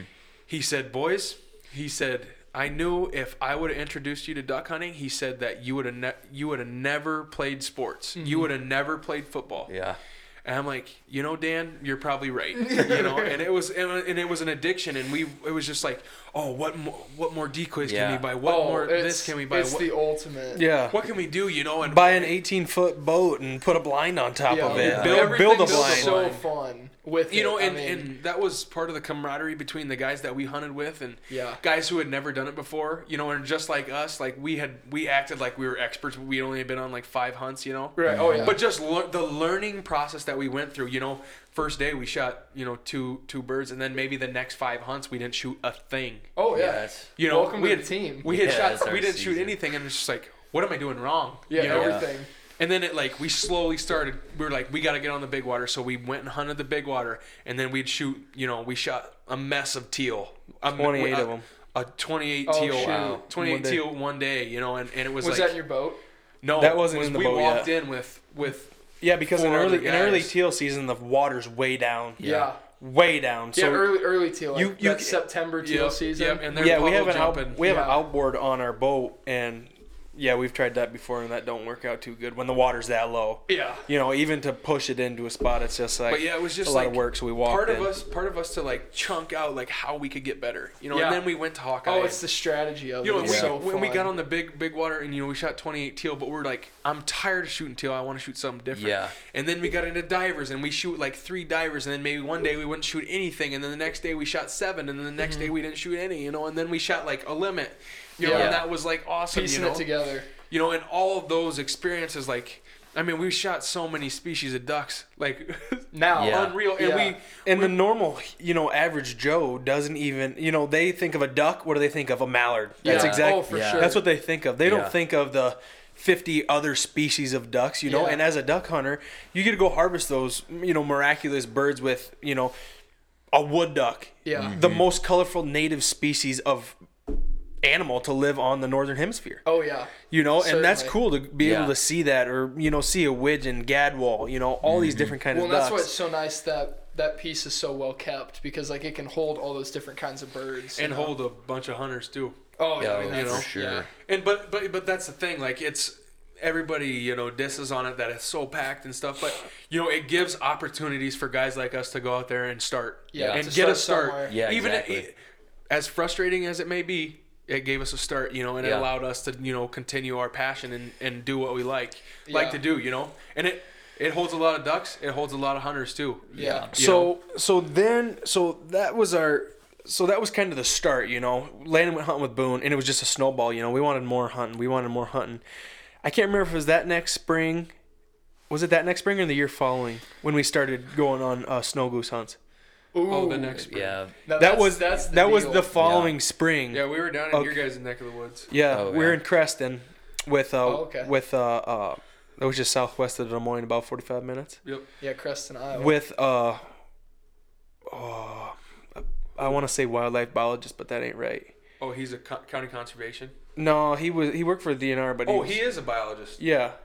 But I can't remember if he was a wildlife biologist or I can't. he remember. he was something like that. Anyways, his name's Chad Pop, and you know, an, an incredible guy. I don't know how it went down, but Boone, the crazy bird hunter of our of our friend, you know, he got his dad got us hooked up with this snow goose hunt. He said, yeah, he said this is a twelve hundred to two thousand bird spread that you're going to be sitting in. Me and Landan are just like. And Boone is like, "Holy crap! We never experienced this. You know, we've Yeah. Right. we've seen a few yeah. snow geese in our day, but we never No. have shot them. But you know, we've Right. seen the tornadoes and whatnot. Yeah.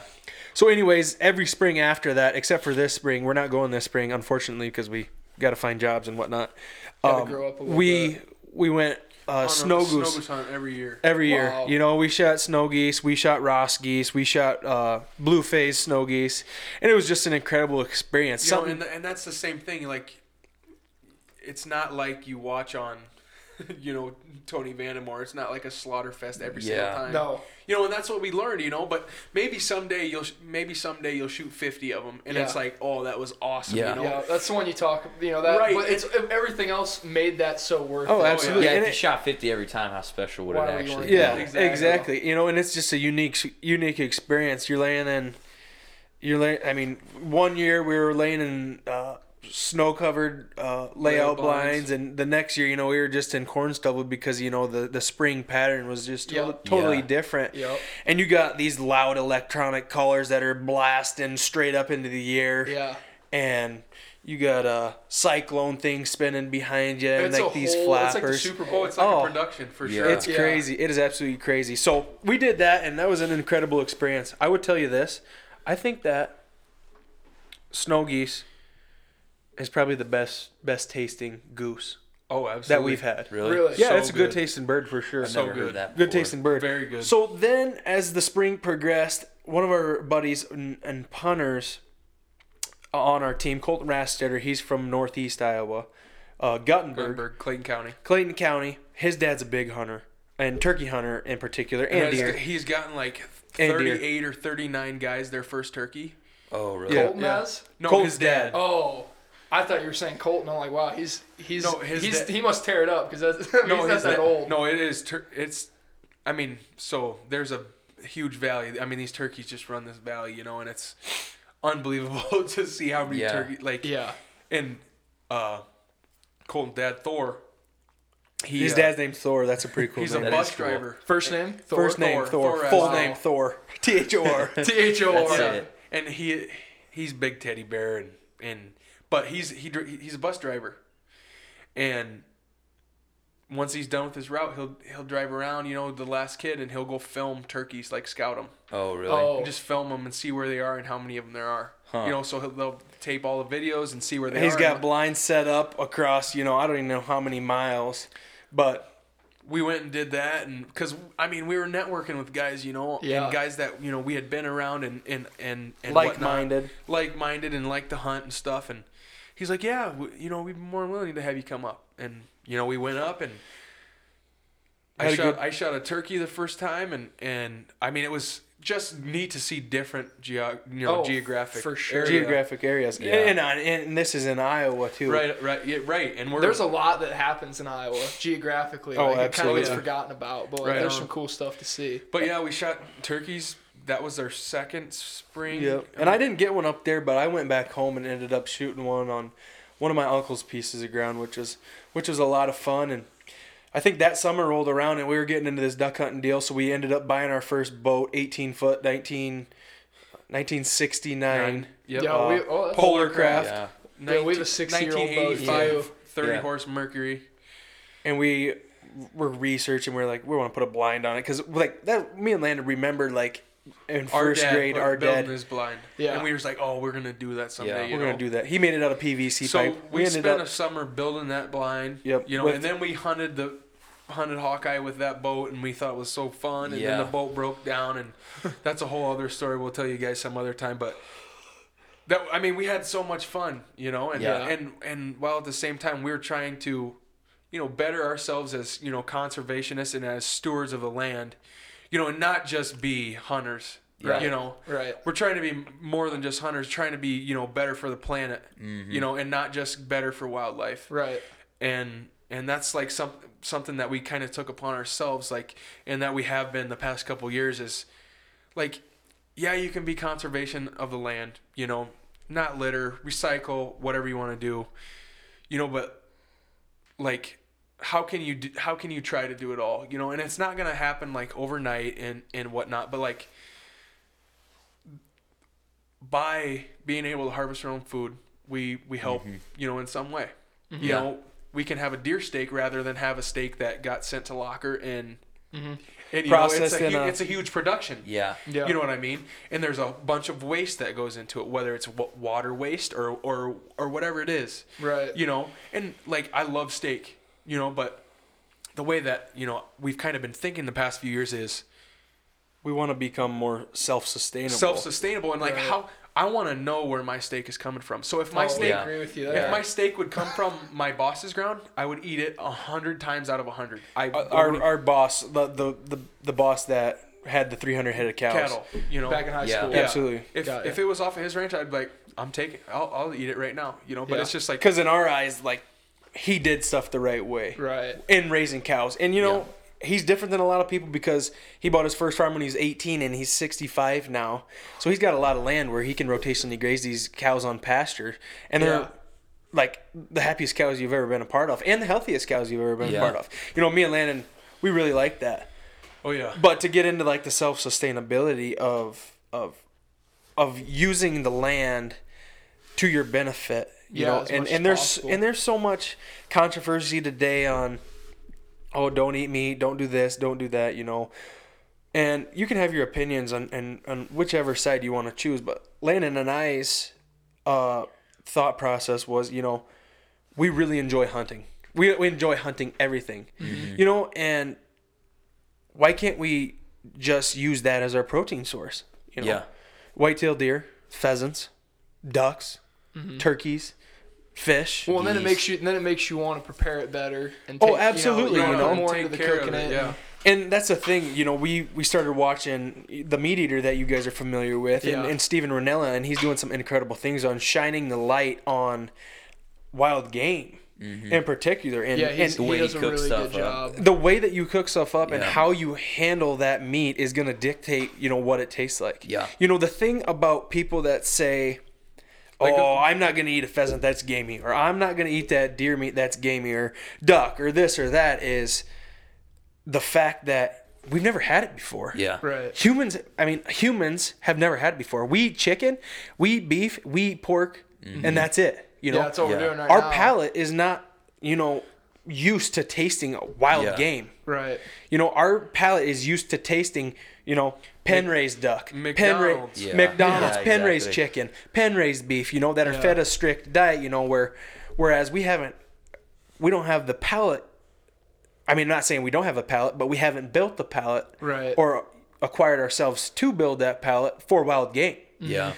You know, so I think Steven Rinella has influenced Landan and I a lot because We would agree. we're kind of we're kind of debunking all that stuff. Yeah, and yeah, you know, But but also you know we're not just you know debunking like myths and stuff, but like you know everybody's pointing fingers nowadays at like who's wrong, you know, and who's at fault. Like people mass producing chickens, people mass produ- mass producing beef, Mm-hmm. but they're also mass producing plants. They're mass Yeah. producing. You Mm-hmm. know, so so many plants. Like you could point the finger right back at them. Yeah. Like Right. you're mass producing these plants. You know, and it is not good for the environment to to do this. Yeah. You know, Yeah. you could. Everybody could point more fingers. So that's like why we've kind of taken it upon ourselves to be more self-sustainable and like be able to harvest an animal and package it the way that we want to package it. Yeah. You know, and not use too much packaging. Whereas Yeah. like everything nowadays comes with some type of packaging that you don't need. Right. And you know, we're starting to get into canning, preserving foods Oh, there you go. Because I, I know guys that can can deer, and it's really really good. right and and people and people knock on it, but they've never tried Yeah. it. Right. Have you tried it? You know. Yeah. And, and that's a and that's a thing, and that's kind of. You know, we we weren't able to do as much as we like. You know, being involved with the Hawkeye football program, but like now we're able to. You I was know, just gonna ask that. now that we're able to start to transition and put it into effect like in how we want to you know leave our footprint on the world Yeah, you know and Absolutely. and that's kind of kind of kind of where we're at and i mean Yeah, absolutely. And you were gonna don't forget this. You were gonna go into your your Deer your story? deer story uh, where you were almost burnt out. But I, I will add to that. You know, it is more work. You know, and in the world we live in today, you know, everything is ease of use.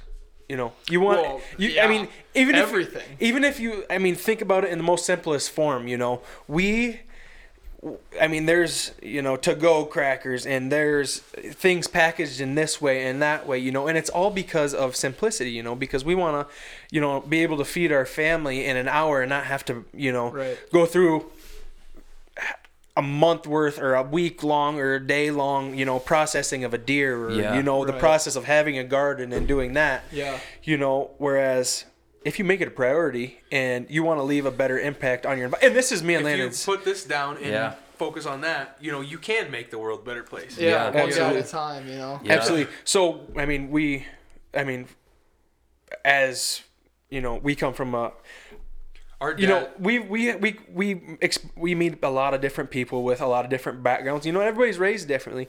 You know, we were raised with a, a, a and I'm going. You guys aren't gonna know where I'm going with this, but like, we were raised in a family where like we got birthday presents, we got Christmas presents. So we took it upon ourselves to say like, hey, me and Landan, like, like we don't need anything for Christmas Yeah.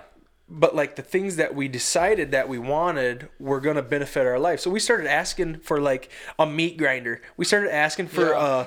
a, a dehydrator a smoker uh, a meat Right. slicer stuff, stuff that like we uh, realize like vacuum we, sealer like we we realized that like it isn't all about being materialistic and having the best of the best of the best Right. Yeah. you know it's about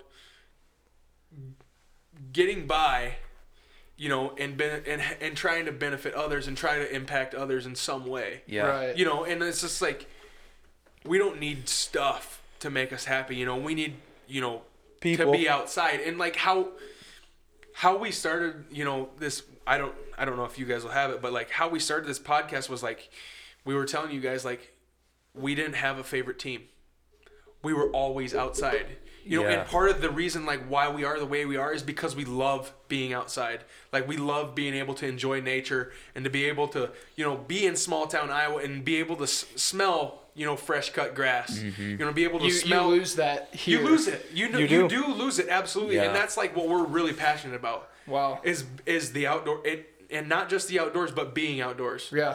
You know, Anything you can do out there. Anything you can do out there. You Like- know, Yeah.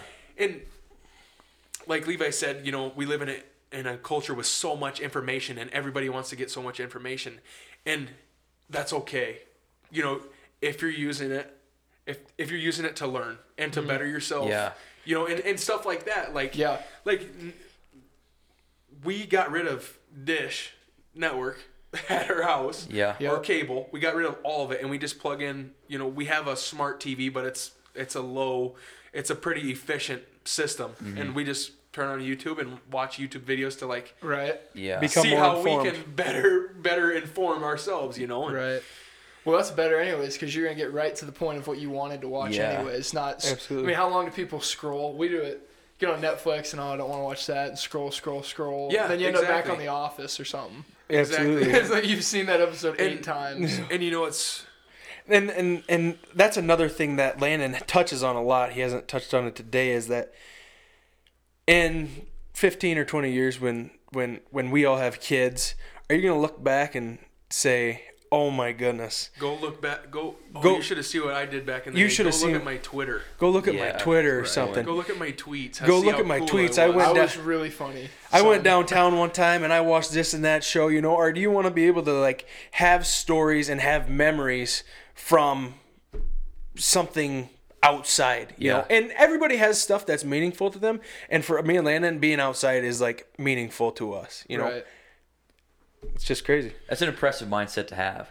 It's and it, it's, it's kind. It's developed over time because It's we have it's not. it's we've not been this way we the have whole not been this way our whole careers because we when we got to Iowa, like we're like any normal person would be like, oh, get so much cool gear and free gear and this and that and the mm-hmm. other. And like by the end of our time at Iowa, we were tired of drinking protein shakes and Yeah. wasting plastic bottles. Yeah. And people don't know this, but plastic bottles go to the recycling, and the recycling goes to you know maf- manufacturer, and they recycle those bottles into something else that can only be used one more time. Yeah. Really? It, yeah, that's how it is. So, I like- took a sustainability. So you recycle it and then it's trash. Re- you recycle it, and they use they use it for something else, It's a and then that one-time other thing reuse is trash. So by recycling one time, by recycling, yeah, one time you only reuse that thing one more time. Yep, Yep. and then it's garbage. and it's like Wow. ninety some percent of plastic. And so, like that. for, Yep. for for me and Levi, we'd go through 10, p- 10 plastic bottles at Iowa football a day. Uh-huh. You know, and it was just you know part of the regiment. Like, but we kind of have developed these these thought processes. thought processes Yeah, that through our entrepreneurship major, enterprise leadership. Like we've learned to think like this a little bit, Yeah. and also like through our own experiences, like it's kind of shaped the like we were we we figured it out like 120 guys, roughly 125 guys at Iowa football, 10 bottles a day. Average. I mean, almost av- five to ten 270 bottles a day. days a year. It's like 500,000 bottles we would go through in a day. So my my uh, New Year's resolution this year is to not use a plastic bottle the whole the whole year. Wow. And and it it's just like to bring light to people. Like people don't understand, you know, the Yeah. whole, like oh, recycling it's good for the planet. Well, most of the stuff that you recycle can't be recycled. Yeah. You know, it honestly can't. No, it doesn't. You know, but like this can be used Yeah. Forever. Yeah. You know, and it'll never degrade. Absolutely. You know, and we our time at Iowa has allowed us to, you know, realize that we don't need stuff. No. You know, there's a difference between wanting something and needing something. Yeah. Mm-hmm. And there's a huge, huge, huge difference. And so like we start to think like when we were first getting into hunting, it was like, what do I want? You know, I want Avian X fully flocked decoys, right? Oh, That's how you think. everybody. But it's like, do I need them? right. do I need them to get by? And maybe maybe you do need a dozen. You Mm-hmm. know, maybe you do need a dozen, but like I've talked to many people, and I talked to one of the uh, NRCS uh, district conservationist in Muscatine, big time duck hunter down on Lake Odessa. Odessa. Yeah, it's a good spot down there. His name's Drew DeLing. He says it don't matter what decoys you got as long as you got enough of them. Yeah, yeah. You we're, know, so- we're on, we're on 18 right now. Yeah. we gotta up the Yeah, a little bit, absolutely. but- you know, and you guys will get going. oh yeah, Absolutely. You guys want to buy some holler. Yeah. you know so that was that was kind of our, our our experience through high school and you know i think life is all about learning you know and bettering yourself and maturing you know because i'll tell you right now we got here as freshmen and sophomores and we were immature and i tell you to this day we're still immature in Oh, some yeah. way shape or form you know Yeah. but Oh, as long as you're trying to better goofballs. yourself and, Yeah. and better the world around you and the people around you and you give people the time of day then they'll give you the time of day you know and It's all about you know just treating people the way that you want to want to be treated. Yeah. Right. You know, and you'll get so far. You'll get so far with that, and people are so surprised that you know we as Iowa football player, former Iowa football players, are you know just respectful. It's like we're normal people. right. you know, and that gets and that gets you so far, you know, and you know, Elon Musk says like, what would you change about this world? He said, I just wish people were nicer to each To other. people. you know, Yeah. and it, and it's so true. There's so much hatred going on and so much trolling and this and that and Yeah. the other. It's like if you just try to make yourself better and try to influence somebody, you know, at least once, you know, once a day, in a know, positive way in a positive way like you're, you're doing you're doing pretty you're doing pretty good That's- whether that be a smile you know a handshake Yeah. a nod a head nod you never know what somebody's going, affects going through yeah. at any given time Absolutely. you know I would, but go ahead I was gonna say I would say kind of what's impressive about you guys is that like a lot of people like would say what you're saying and you kind of go yeah you know but like you guys are doing what you are saying. Yeah. So you kind of you you, gotta live talk it. the talk but you walk the walk, which Yeah, is you- kind of an important thing. Absolutely. Absolutely. And- Absolutely. i don't know it's just we're and you know like i said you know it's a system of checks and balances I was just gonna say the twin thing. You guys live together, and like Right. it's just like and it's that think tank. I imagine you guys have conversations. And, Oh, oh gosh, it's, yeah. we, we don't. Sometimes we don't even have to have conversations, which is the scary part. Like we won't even talk to each other. Right, we'll you'll know what like, we're yeah. thinking. Yeah. I'll be like, "You thinking what I'm thinking?" Like we'll both be sitting at home and nobody else is there. You thinking what I'm thinking? Yep, let's go do it. You know, and we'll go do it. Wow. And I said, I'll just be like, "What are you thinking?" And he'll tell me. I'm like, "Exactly. Yeah. Yeah, that's, That's what I was nice. thinking." You know, which is crazy. Yeah. But anyways, like, I, you want me to end it on my deer Yeah, story, or yeah. Finish it with the deer story because that's probably the most recent hunting experience unless we've you had. guys have beside- any other questions? How, how long has it been? An hour and a half. Yeah. Yeah, we're sitting out. Yeah, you guys are. Yeah, we really We can we can do on, yeah we can do deer season and- or deer story Yeah, and we'll do deer wrap it story. up. and- So earlier in the in the podcast, I was talking about how how many how many hours I had put in a tree stand, and I up until this year, my fifth year in college, I had still not shot in a deer, and I'm I was to the point of breaking. Like I was just like I'm I'm not gonna I'm not gonna deer hunt with my bow ever again. Uh-huh. I spent so many hours in a tree. I didn't look at my phone. I was just paranoid about shooting a deer, and I'm like, I'm I'm done. I'm literally literally done. Uh huh. And I I went out this year and I was like, you know, something might happen, you know, and it Right, and talk it yourself might, into it it might go through. Anyways, I'm sitting in this tree stand and uh start my hunt in the morning and it's good, you know, I got a south wind which is perfect for the stand I was going to sit in sit in and I'm sitting there and it was like beautiful beautiful morning like just like you know how the air just feels totally Yep. crisp it was it Textbook. was it was, textbook crisp and it was morning. tes- textbook and uh i was sitting there and you know it gets to be about Well, Land. Well, before that, you know, when we're going out to sit in the stands, Landan's like, "Ah, you think I sit on this property?" Because we got a lot more stories to tell you guys from from hunting different properties to hunting flooded cornfields for ducks to you know who you name it and how we got permission on some private land. You know, it's just crazy all the stories we have, but that'll be for another time. But and the- but the- so so Landan's like, "Gosh, you think I sit in that stand?" Land? I'm like, "Yeah, Landon. I think that's an this- evening stand. this- I know that's an evening uh-huh. stand because every time I go sit there in the evening, there's deer. but, but i was gonna hunt there all day I was gonna Oh, hunt there all day but this piece is like Full day sit. it's like a hundred acres but it's like three acres of timber so it's Okay. just Okay, like a little mostly pinch field. point right on the iowa river Yeah. and i'm like so i go and i went and you know sat in a stand and What time of year is this? this was Is it November oh oh this is uh, october 24th okay? I sit in the stand in the morning, and you know, so it's starting to pick up. You know, stuff's starting to pick up, and I'm I'm sitting there. I'm, I'm like, oh my gosh, this is a beautiful day. Like barely any wind. The south wind was just like trickling, barely trickling towards me. And I had this really nice view, and I got in quiet, and I didn't bump anything. And I get up into my stand and sit there and check my phone, check my watch, see what time it is, see what time you know sunrise is, and you know shoot half hour before, and it was like seven o'clock, and I hear beep beep beep beep, and I was like, I hear boom, like I hear engine starting.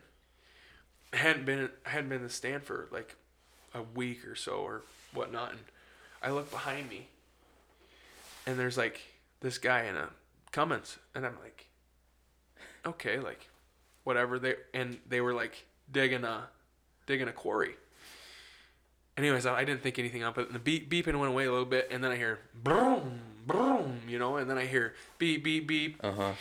And I look back behind me, and this track goes coming down this way towards me Ex- excavator, yeah. excavator, you know, and he's coming towards me.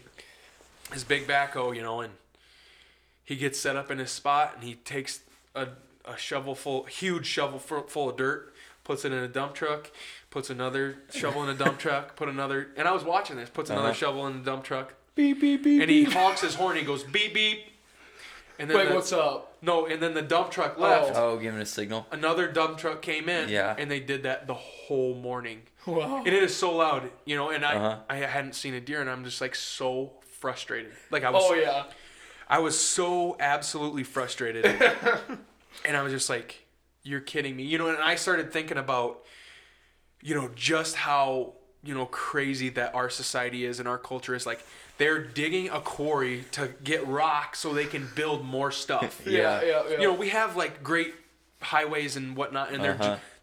always need more of it. And I was just like frustrated, you know, and then this is like kind of at a the last 2 years have been like a transition for me to like really be self-sustainable and and not be so wasteful. And I was just like I was angry and I was frustrated, you know, at society for like being like this. Yeah. You know, and it was mm-hmm. just dig they were just digging, you know, that's their job. They're just digging, you know, and Yeah.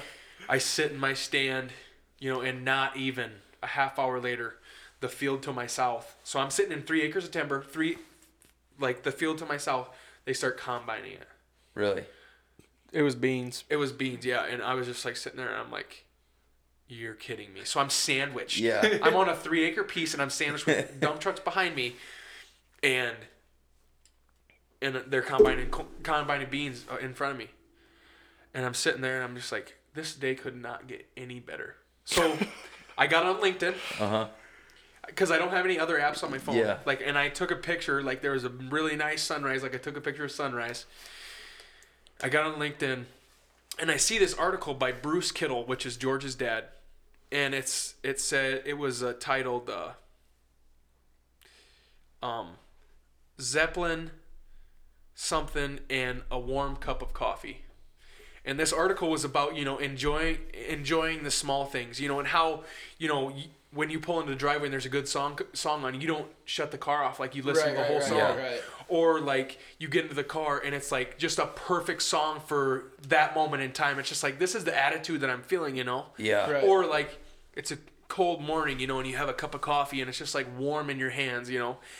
And it was just like taking time to really reflect on the small things. And so that kind of gave me like as weird as it sounded and as cheesy as it sounds like it kind of gave me perspective like A little bit of perspective. I'm I'm so frustrated right now. Like I'm I'm mm-hmm. hunting deer, but like you know what like there are so many other people who aren't out here right now and Right. who didn't see that sunrise. Yeah. Right. You know what I mean? And Yeah. didn't hear the woods like come alive. Mm-hmm. Like there are so many people out there like that. Mm-hmm.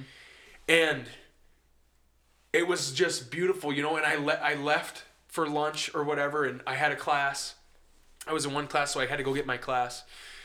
And I came back and you know, it was just like I got in quiet again and it was immaculate, like just like a beautiful beautiful sunset like the sun, sun was shining down on me really cool and I still have the picture on my phone like like tells the time and anything. It was like five five fifty seven or five fifty six or, or something like that. And I took a picture and it was just like still like five o'clock.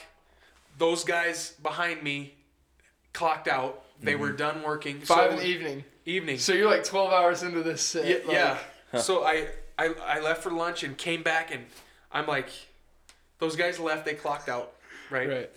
And it was just like starting to get quiet, and those guys combining left, and it was just like pe- peaceful, you know. Right. And I had remembered that article that you know I read by Bruce Kittle, just Right. like taking time to really enjoy the small things, and like it was so quiet, and there was absolutely not one single deer in in the whole site, you know. And I had seen a couple deer in the morning, and you know, like that that article that I read was just you know enjoy the small things. I saw like two deer really really really really really far away, right along the edge of the river, and I'm like, you know that that makes me happy. Like that made my heart flutter just for a tick. You Yeah. know, it was just like I saw hope. I saw something, you know, or I or I remember in the morning I remember watching a raccoon crawl up into its tree Yeah. and just go go to sleep there for the day.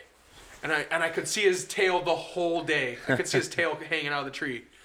And I was like, you know, that article that I read by Bruce Kittle, I'm like, this is coming to fruition. Like Right. this is awesome. Like this is why I do it. Right. Exactly. This is why I hunt and this is why I, you know, try to enjoy the outdoors is because th- this is the stuff that like you'll never forget. Right. Yeah. You know, and that's like what you what I try to soak up the most. Mind you, he's 23 years old and hasn't harvested a deer with his bow. Yeah, I haven't har- Right. harvested a deer with my bow, you know, and it was just like, it's kind of crazy to tell this story now because I didn't even think of it at the time, you know, until I told the sto- I, I I usually tell the story of you know just the end of my deer my, my deer hunt. Like I don't Uh-huh. tell anybody the specific details of what happened like early in the morning. Like I don't tell them about the dump trucks, you know. Yeah. Right. I just tell them about what where I saw my deer But if you've and when lived it came in. it, if you've lived that moment, Right. like we can connect with right, that right, right, entirely. right. And I was just like, you know, I was just like, so this the sun was coming down through the trees, and I took this picture, 557, like I told you,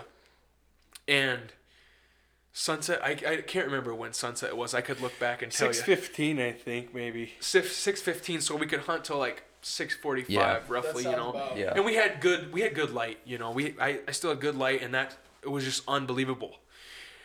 And it was just like there was not a single deer in sight, like nothing. It was absolutely quiet, like it was like unbelievable. Mm-hmm. And I had seen like seven or eight deer in the morning, which was like surprising to me. You know, it's something else that I was really Yeah. grateful for just to see deer, you know, and have encounters with deer and have encounters with fawns and stuff like that.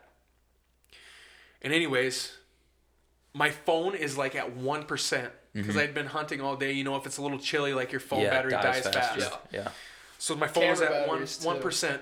Levi and my our buddy are hunting on the up on the east side of the river. I'm on the west side of the Iowa River. Uh huh. They're three miles downriver, and our buddy texts us and he says somebody is going to kill one tonight. Somebody is going to put one down tonight. I feel it. You know, and leave, they're telling me stories about like I said, you seen any? You know, text back and forth. You know, that's like a thing that we Yeah. do. You Yeah. know, Oh yeah. nothing, nothing, nothing. And I'm sitting there and I text him, I said, My phone is going to die. And I didn't say anything after that. And I like, it's starting to get a little bit dusky. Like it's starting to hit, Uh-huh. you know, sunset, right at about, Yeah. right about sunset. And I like look back to my right and I had old glasses at the time and they're not to my prescription anymore and I like look over and I like see a rock, like I catch a. I flip my head pretty fast, Yeah. like not very good of me, but I was just Yeah. like, I hadn't no, seen a deer the Yeah. whole night. Well, you yeah, know? you're you're 23. You haven't killed one in five years. Right, so exactly. Fundamentals are at the window. Fundamentals are horrible. Yeah. Yeah. So I like snap my head over and I like come back and then I like did a double take. I I like I hadn't seen that big ass rock before. and I like look back and I'm like that is I was squinting. I'm like Uh-huh. I haven't seen that rock before. Like why haven't I seen that? Like I've I've tried to like you know and and then you start thinking like oh your eyes always play tricks Yeah. on you you know this and that. That's not what it think you think it is. And then i see this this little uh, sapling going like this just bouncing. Oh yeah. and i'm like what the heck? And then i see antlers you Yeah. know and i see antlers. And this guy was ma- he was on a he was on a rub line. And he rubs this sapling. And it happened so fast. He he's probably 100 or 120 yards away. He steps out and he starts walking right to me. But anyways i, I didn't tell you the most important part of the story. I get into my stand and i was so i was so frustrated you know in the morning. I'm like oh new life whatever. And mm-hmm. you know those people people were shut up. But now the wind's at my back. Like Right. it's a north not wind ideal. it's a north wind now. So anything downwind of me is gonna get my wind Yeah. Right. So any anything I would have to shoot would be from behind me, you know, and that's where I'm gonna get the best case scenario shot. And it's like probably 20 yards from me to the end of the fence line where these guys are digging the quarry. Mm-hmm. I'm like, well, that's a pretty small window. Like that's not gonna happen. But anyways, this deer steps out, and I like look at his antlers. I'm like, at this point, I hadn't shot a deer for nine years. I, s- I s- Goodness gracious. I swear, eight You're or nine, up to a eight, decade. eight or nine years exactly, and I had put in a lot of hours. Yeah. Oh, and, uh, and yeah. it's just like you know, I, I don't, I don't regret those hours. Like, no, I don't think anybody regrets hunting. No. You know No. what I mean? I don't think anybody regrets putting time, you know, in this, uh, crazy awesome place. You know. Yeah. And I don't, I didn't regret it. And I like look at his antlers, and I'm like, okay, like I'm, I'm gonna shoot, I'm gonna shoot that deer. And I, I had in my mind like I was gonna pretty much shoot anything that was, you know, a yearling, you know, and not a fawn. Yeah. You Yeah. know, I was gonna shoot anything just to put some meat in the freezer so we didn't have to buy beef. Right. Mm-hmm. You know what I mean? And anyways, this deer steps out. He gets done rubbing that sapling, and he comes like pretty freaking fast. Like he was right behind me Oh yeah. and he's coming down this fence line on this rub line, you know, and pretty fast. And I'm like looking, I'm like, I didn't look at his antlers, you know, until like. That's I- always the- a good the idea. fir- the first 'Cause you're gonna mess it up. And I wasn't nervous, you know. it. I was Yeah. like, I had practiced this for, you know, I just like. I have ten years I of had, me thinking about I had this ten years moment. of thinking about. I wasn't even nervous, you know. Yeah. And he comes walking behind me, and I, I I'm a lefty, and the only way that you know I was gonna be able to draw around the tree is fr on the left. So I draw, I draw my bow when he was behind this tree over here, and I see him walking down down below me, and it's like ten yards. It's like easy, Yeah. easy shot, you know. And I swing my bow down like this, and he goes like this Looks at Uh, it. looks up at me, and I I let the arrow fly, you know, and I shot him, and it was a big deer. It was. You know, big for big for a first time bow kill. Big, I mean, big for me personally. Like big for like Levi. Like big for my dad. Like it was Yeah. a it was a nice nice deer. You know. Yeah. Because in your in your in your five years in college, when you're an athlete like Landan and I, I mean, that's the only, in my eyes, the only bad thing about football is that it happens in the fall when Right. all of the Yeah. hunting All activities the in the fun Midwest stuff that we want to do is going on. Yeah. is happening. you know? So I mean, we have Thursdays off, but we have I was manda- gonna say that was a Thursday because I killed a doe Yep. the next night, Yep. and we, We- wanted to go out Yep. Thursday. Yep. We have a mandatory. Uh, we have a mandatory meeting at Thursday morning at ten o'clock on game weeks, and on Sundays we have mandatory lift and meetings At noon. at noon till the rest so of the night. So we're like trying to cram hunting into. Yeah. so it's hard to hunt as a could. Yeah. Division One student Yeah. athlete. You know. Oh yeah, especially football. It's like you say because like your your season is hunting season. Yeah. Oh, absolutely. Right. So I, I I harvested that deer and it was You just you like, texted you texted me and Cody quick. So my phone was at one percent, and it's getting colder, you know, as it's going, you know, and it's six twenty four. This is when I text. This is when I texted him. Six twenty four, and I texted him. I said, "My phone's gonna die. I just shot one. I'll meet you back at the house." Mm-hmm. And I get down on my stand, and I was. It was right behind me, mm-hmm. so I was gonna go look for my arrow. I had a lighted nock, like I was gonna go look, see if I could find my arrow, see if I could find any blood. And it's like, it's really, really, really dusky, like the time of night where your eyes start playing tricks on you, like Oh, yeah. big time, you know. Oh, yeah. And I'm like looking, and I'm like, I can't find blood, you know. And I'm just like, my heart's like just cinched up in Yeah. my throat, you know. I'm just like, oh no, you know. And I was after I shot that deer, like I was pretty proud of myself. Like I wasn't shaking when this deer was coming up, and I didn't shake. But as soon as I shot, shaking everywhere. oh, Oh, Yeah. Yeah. just like the best feeling ever. Yeah. Oh yeah. Just yeah, like I'm glad you got there. your knees are oh, I'm glad you got that. You know, and, and, and I had I had had that feeling, you know, muzzleloader hunting, but I yeah, years ago. right, but I really really enjoy and I like the aspect of bow hunting, Us as well. you know, and I I really you know like you know ethical killing of animals and stuff, and this is like stick and string, you know, this is to a T, Yeah. you know, how they used to do it back in the day, the Right. only way they used Yeah. to do it, Right. be able to do it, you know, and mm-hmm. And I and you know rifle hunting is I love hunting with my muzzleloader and and being able to you know shoot one bullet and like put a good shot on an animal. But this was awesome, you know, and it rejuvenated rejuvenated my my liking of deer hunting. And so all I've asked Levi the last two months that I've last four months Yeah. after I shot this deer, all I all I did was watch deer hunting videos, Right. and I and I had never wanted to watch them before Yeah. ever. Yeah. I'm telling you, it's like Lee and Tiff or like Drury's. Yeah. Like I did not want to watch them. Like the Lindsay way, I didn't want to watch it because I like I couldn't shoot a deer, so I Yeah. like didn't want to Yeah. watch it. Yeah. And that's that's how it was. And then uh, and then I just binged it. Like that's Yeah. all I could do was learn more about deer hunting. You know. Yeah. Absolutely. And you know, I shot that deer, and then it kind of.